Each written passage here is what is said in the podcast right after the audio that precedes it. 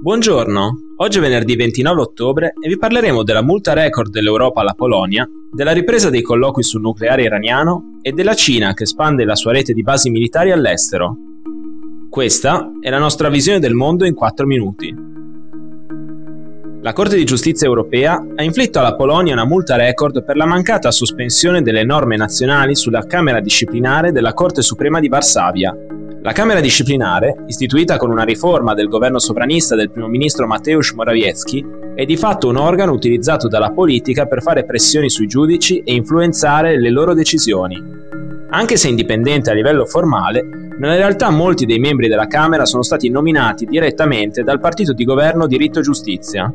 Ora Varsavia dovrà pagare un milione di euro di multa al giorno per la decisione di ignorare l'ordinanza del 14 luglio 2021 con cui la Corte di giustizia europea chiedeva la sospensione della legge sulla Corte Suprema e della legge sull'organizzazione degli organi giudiziari ordinari. Si tratta della multa più alta mai inflitta nella storia dell'organismo con sede in Lussemburgo, Secondo la Corte europea, il rispetto delle misure provvisorie ordinate il 14 luglio 2021 è necessario al fine di evitare un pregiudizio grave e irreparabile all'ordine giuridico dell'Unione europea, nonché ai valori sui quali l'Unione è fondata, in particolare quello dello Stato di diritto. Per questo la sanzione è necessaria per dissuadere la Polonia dal ritardare la messa in conformità del suo comportamento con questa ordinanza. La risposta europea è l'ultimo atto di una guerra aperta tra Bruxelles e Varsavia sullo Stato di diritto e l'indipendenza della magistratura del paese.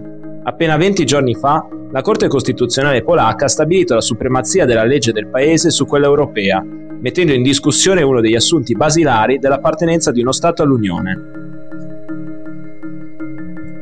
Il vice ministro degli esteri iraniano Ali Bagheri Khani ha annunciato l'intenzione dell'Iran di riprendere i colloqui entro il fine novembre per tornare a un accordo sul programma nucleare del paese. Le parole di Cani, seguite a un colloquio con il suo omologo dell'Unione Europea Enrique Mora, sono particolarmente importanti, dato che il diplomatico è anche il capo negoziatore dell'Iran proprio sulla questione nucleare. L'accordo è stato firmato nel 2015 tra Stati Uniti, Cina, Russia, Gran Bretagna, Francia, Germania e Unione Europea e prevedeva una serie di limitazioni da parte iraniana sul suo programma nucleare, in modo da allontanare i timori internazionali sulla capacità del paese di ottenere uranio arricchito in tempi brevi per scopi militari. In cambio, la comunità internazionale, Stati Uniti in testa, si impegnava ad alleggerire le sanzioni nei confronti dell'Iran e a normalizzare le relazioni diplomatiche e commerciali. L'accordo ha subito un duro colpo dopo la decisione dell'amministrazione di Donald Trump di ritirare gli Stati Uniti nel 2018, anche se i firmatari europei hanno fatto il possibile per tenerlo in vita. La situazione si è in parte sbloccata dopo l'arrivo alla Casa Bianca di Joe Biden. I colloqui per far tornare pienamente operativo l'accordo sono ripresi ad aprile di quest'anno, ma i passi avanti sono stati limitati anche perché tutti aspettavano i risultati delle elezioni presidenziali in Iran di giugno. Dopo l'elezione del conservatore Ebrahim Raisi, molti temevano che i colloqui potessero interrompersi di nuovo per un tempo indeterminato. La data precisa per la ripresa formale delle trattative verrà annunciata la prossima settimana.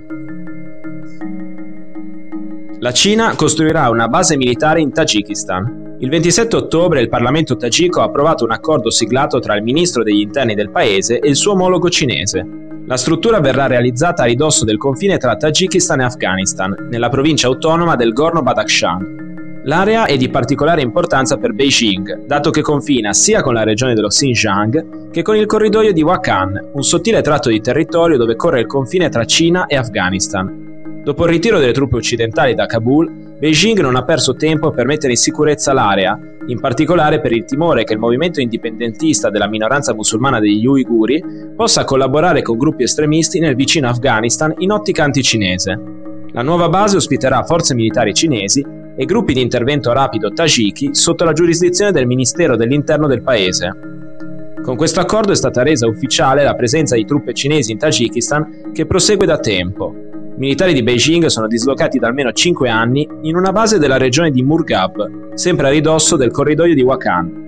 Un dato di fatto che lo stesso presidente del Tagikistan, Emomali Rahmon, ha pensato di ufficializzare offrendo la proprietà della base alle autorità cinesi lo scorso luglio, in cambio delle basi, la Cina si è impegnata a rafforzare con denaro e tecnologie il confine meridionale del Tagikistan, sempre più preoccupato per la sicurezza interna dagli sviluppi degli ultimi mesi in Afghanistan.